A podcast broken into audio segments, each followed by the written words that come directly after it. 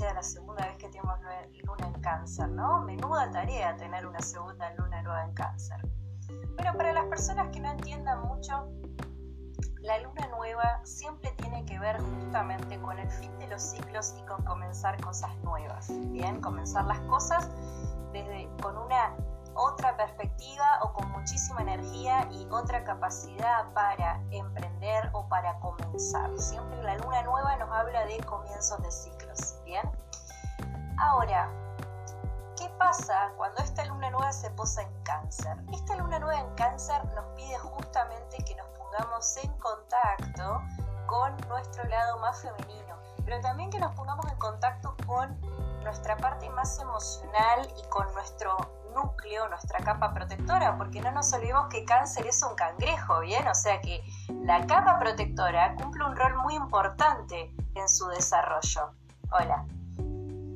Eh, entonces, eh, la luna nueva en cáncer nos está diciendo que es como muchísima energía a explotar femenina, pero a la vez muchísima energía para que nos dejemos fluir con nuestras emociones, pero para que también veamos cómo nos protegemos y de qué nos protegemos. Es decir, nos protegemos de nosotros mismos, nos protegemos del otro, en qué lugar nos sentimos amenazados. Nos sentimos amenazados en nuestro hogar, nos sentimos amenazados en el trabajo, nos sentimos amenazados de nosotros mismos. ¿En qué lugares que nos sentimos amenazados? Acá sería muy interesante que las personas exploraran su carta natal y vieran a dónde tienen la casa 2, que la casa 2 es de Tauro un rol muy importante porque Tauro es el hogar. Si bien no es la casa, no es la casa regente de cáncer, la casa de Tauro tiene mucha importancia para el cangrejo, porque el cangrejo, su primer constructo, su primer vivencia emocional, su primera manera de interactuar con el mundo, la tiene en el hogar. Entonces, para el cangrejo, la energía de la casa 2 es muy importante. Cómo se manifiesta la energía en el hogar, cómo es la dinámica en el hogar, todo eso para el canceriano es muy importante. Y me animaría a decir también que tanto para el canceriano como el capricorniano, el hogar es un punto muy, muy, muy importante. Bueno. La luna nueva en cáncer nos va a traer una gran, gran energía para comenzar cosas nuevas a nivel emocional. Y esto no necesariamente nos habla de relaciones afectivas, sino una nueva manera de vincularnos con nosotros mismos y con el resto. El tema de la vinculación es muy importante porque no nos tenemos que olvidar que tenemos todavía a Venus direccionado en Géminis y Venus es el planeta del amor y el erotismo. Entonces el tema de los vínculos va a ser tema o palabra clave todo este tiempo, va a ser un tema muy importante durante por lo menos unos 3-4 meses, va a ser un tema muy importante el tema de cómo nos vinculamos. Ahora, la segunda luna nueva en cáncer es un muy buen momento para las personas que quieran hacer rituales de fertilidad o rituales de protección. ¿Sí? Rituales de fertilidad de todo tipo, desde fertilidad humana para embarazos o fertilidad en las plantas, para plantas que quieren que florezcan, que crezcan bien. En cuanto al tema de los rituales de protección, es un muy buen momento para hacer rituales de protección para lo mismo, para protegerse uno, para cambiar nuestras energías, para alinearnos, para proteger a alguien, para proteger el hogar. Es un muy buen momento para eso. Y el mejor momento para hacer este ritual va a ser a partir de las 23.30 del día 20 de julio a la noche. También lo pueden hacer el 21, que también va a haber muchísimo caudal energético importante, pero el 20 es un día casi ideal para hacer este ritual. Para las personas que quieran saber cómo hacer este ritual, pueden contactarme por WhatsApp a 299 473 0354. Ahora, las energías del cangrejo no solo nos hablan del caudal energético, de una posibilidad de iniciar algo nuevo, de la posibilidad de conectarnos con nuestras emociones, de la posibilidad de protegernos, de la posibilidad de encontrarnos con nosotros mismos, sino que también nos habla de muchos problemas y conflictos, muchos problemas de malos entendidos, muchos problemas por ego, muchos problemas de viejas frustraciones, muchos problemas de problemas familiares. Todo eso también va a salir a la luz. Por supuesto que a mí siempre me gusta hablar primero de lo más lindo, pero la verdad que la luna nueva en cáncer también nos va a traer todo eso y nos vamos a tener que hacer protegernos a nosotros mismos, ser un poco más fuertes y poder sobrellevar eso, porque también nos va a hablar de todo esto la luna nueva en cáncer. No a todos les va a afectar de la misma manera. La luna nueva en cáncer los va a desafiar a que se conecten con sus emociones y con ustedes mismos. Tengan en cuenta que cáncer es un signo de agua, al igual que Pisces y Escorpio, son signos de agua y los signos de agua son femeninos y receptivos. Esto quiere decir que tienen una conexión más directa con lo extrasensorial, lo paranormal y lo energético. También tiene que ver mucho con nuestro dejar fluir, nuestro no pensar tanto, pero tiene que ver mucho con la sensibilidad y la conexión con nosotros mismos y con el entorno. Bien, entonces esta energía se va a sentir muy fuerte y se va a sentir más los resultados o las consecuencias de la luna nueva en cáncer, se va a sentir más el día 21 de julio, que el sol va a hacer su ingreso en Leo y vamos a cambiar de la temporada del cangrejo a la temporada del león si venían un poco bajoñados o con poca energía, o venían con mucho sueño, con poca vitalidad, o con pocas ganas de hacer las cosas, esto la verdad que va a cambiar porque vamos a dejar la temporada cáncer para empezar la temporada Leo. Y la temporada Leo es una energía masculina de fuego y vital y decidida. Así que todo eso que venían con poca energía para hacer las cosas, o todo eso que venían tapando porque no querían comenzar o no sabían cómo empezarlo, van a poder hacerlo y van a tener las fuerzas para sobrellevarlo a partir del 21 de julio que el sol comienza a posarse en Leo. Ahora, ¿qué va a pasar con esta gran energía de la luna nueva en cáncer? Yo siempre digo que los rituales que hagas en las fases lunares van a, van a ver los resultados 28 días más tarde. Lo mismo que las energías de la luna nueva y las lunas llenas van a tener sus resultados durante unos 3-4 días. Es decir, que las, las energías, la disposición energética o la influencia de esta, de esta fase lunar la van a tener con ustedes acompañándolos el día 20, 21, el día 22 y el 23. ¿sí? Más allá de que haya un cambio de posición lunar. Ahora, ¿en qué nos afecta esto? Esto nos afecta en que el día 21, que vamos a tener más vitalidad, como yo les digo, y que el sol ingresa en Leo y que hay como muchísima más energía a disposición en el ambiente, también vamos a tener una especie de sensación de contradicción interna entre lo que sentimos y hacemos como consecuencia de esta energía todavía en el ambiente de cáncer, porque aparte es una poderosa energía en cáncer, porque es luna nueva en cáncer. Diferente sería si fuera luna menguante o cuarto menguante. No, es una luna nueva en cáncer, es muy poderosa. Entonces los efectos los vamos a seguir sintiendo durante unos días.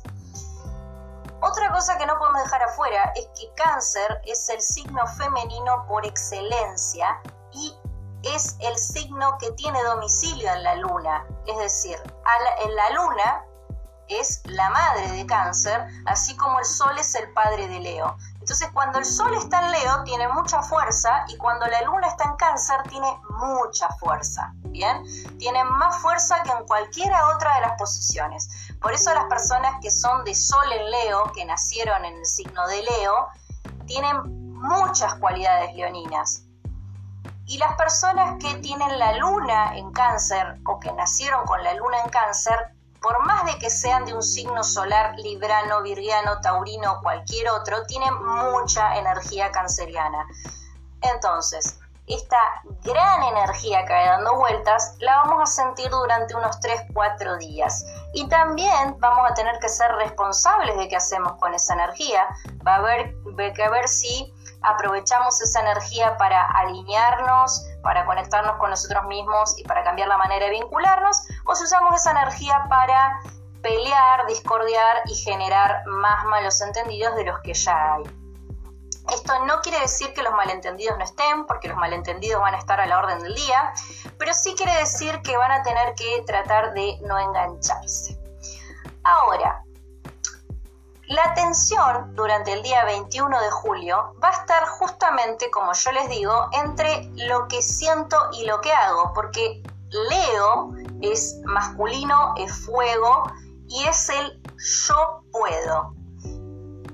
Y cáncer es lo femenino por excelencia, es lo receptivo y es el yo siento. Entonces vamos a tener el día 21 de julio una gran tensión entre lo que sentimos y lo que hacemos. Bien, para todo el mundo. Sin embargo, las personas que más van a sentir una dificultad en codificar o poner en acción lo que sienten versus lo que hacen van a ser los signos de Tauro, Capricornio, Cáncer y Leo. Ahora, las personas que me siguen hace mucho tiempo se estarán preguntando por qué este año me nombraste tantas veces a Capricornio. No me voy a cansar de decirlo y decírselos de acá a que termine el año, el 21 de marzo, que es el año de Capricornio. Así que Capricornio va a sentir todos los cambios y todos los fenómenos astrológicos todo el año. Si hay mucha energía para hacer cosas, van a tener mucha energía para hacer cosas. Si hay una energía baja, no van a tener energía. Si la energía está conflictiva, se van a sentir conflictivos.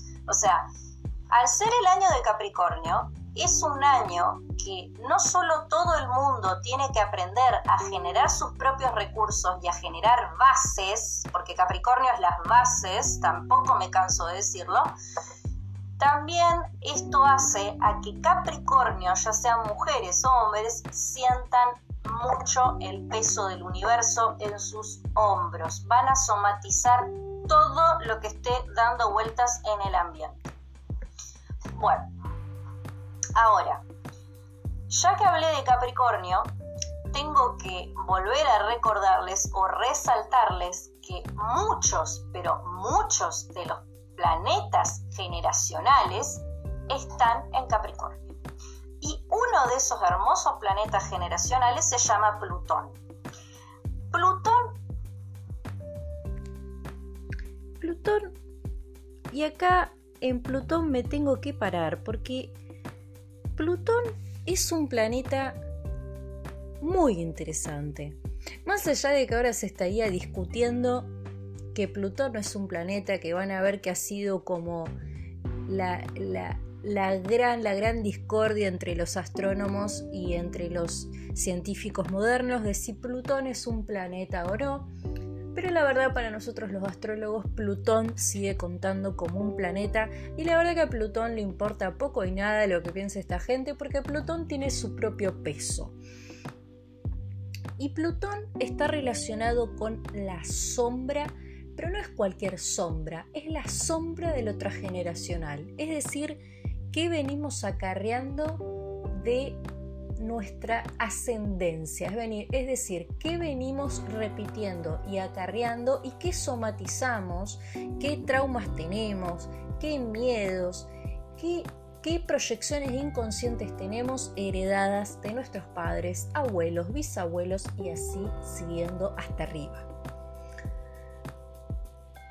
Plutón es el planeta regente de Escorpio y Escorpio al ser un signo de agua es un signo muy receptivo y sensible, pero también es un signo que se pica con su propia cola, es decir, es un signo que no le tiene miedo a la autodestrucción, es el signo de el empoderamiento, es decir, si tengo que morir, si tengo que morir para volver a nacer, lo voy a hacer. Ese es el pensamiento del escorpiano. Ahora, ¿qué pasa con un Plutón en Capricornio? Actualmente tenemos a Plutón en Capricornio y ahí se piensa quedar durante muchísimo tiempo en lo que queda del 2020. Un Plutón en Capricornio nos pide justamente que veamos y indaguemos en dónde están los patrones familiares repetidos.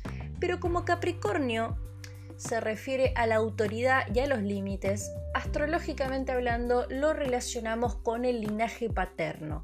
Habría que ver en nuestra carta natal o en una terapia, habría que ver a dónde están nuestros patrones repetitivos familiares en el linaje paterno.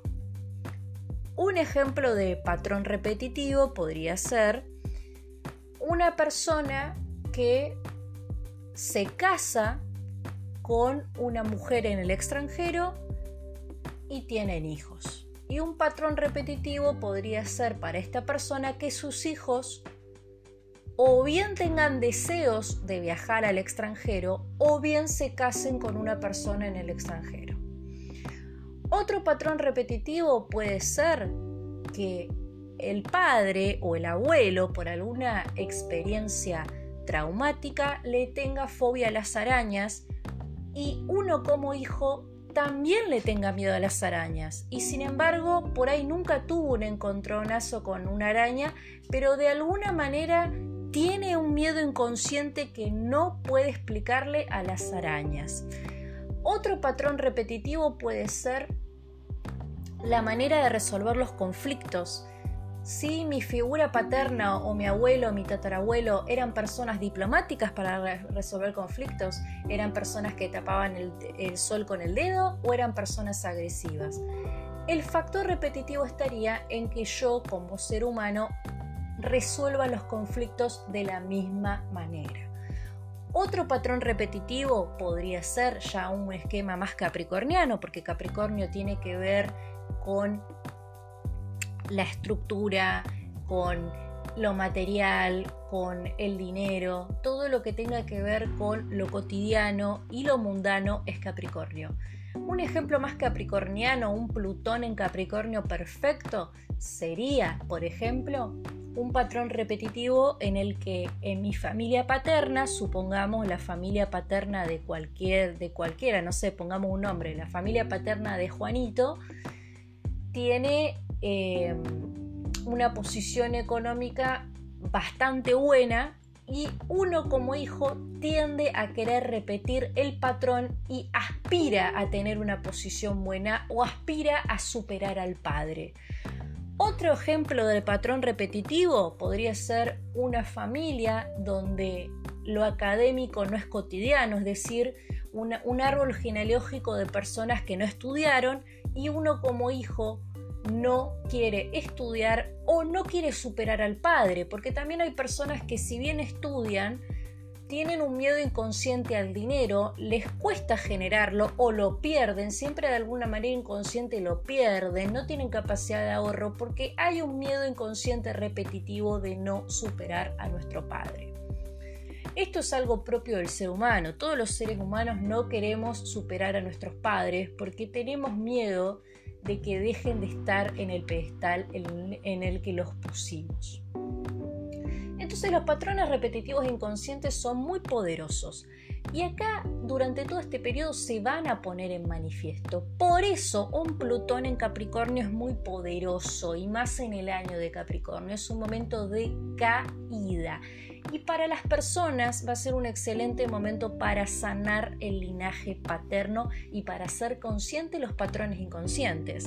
Esto lo pueden hacer con una meditación de sanación, con una sanadora de linaje o también lo pueden hacer con la carta natal y también lo pueden hacer con una biodecodificación. Para, terminar y no perdernos, lo importante de la luna nueva en cáncer va a ser justamente que vamos a hacer un clic de conciencia, tanto a nivel emocional de ponernos en contacto con nosotros mismos, sino también que vamos a poder reconocer a dónde está el patrón, a dónde es que yo estoy reaccionando de manera proyectiva e inconsciente. Si quieres saber más de astrología y de terapias holísticas, no dejes de seguirme en mi Instagram, Madame Fareluna, en mi Facebook, Madame Fareluna Astrología y Terapias Holísticas, aquí en Spotify como Madame Fareluna y por supuesto están todos más que invitados al próximo seminario gratuito que se va a hacer vía Zoom el 7 y el 8 de agosto. El tema será ¿qué son las terapias holísticas? donde estarán participando otras excelentes profesionales como Edgar, que es máster en Reiki Celta, Katy, que es maestra reikista, Itzel, que es una excelente consteladora familiar, Bonnie Dávila, que es magíster en psicología y lectora de registros acaicos, entre otras cosas, y por supuesto quien les habla, Madame Faraluna, que soy astróloga, terapeuta holística y entrenadora deportiva. Espero que esto les haya servido, siéntanse libres de compartirlo.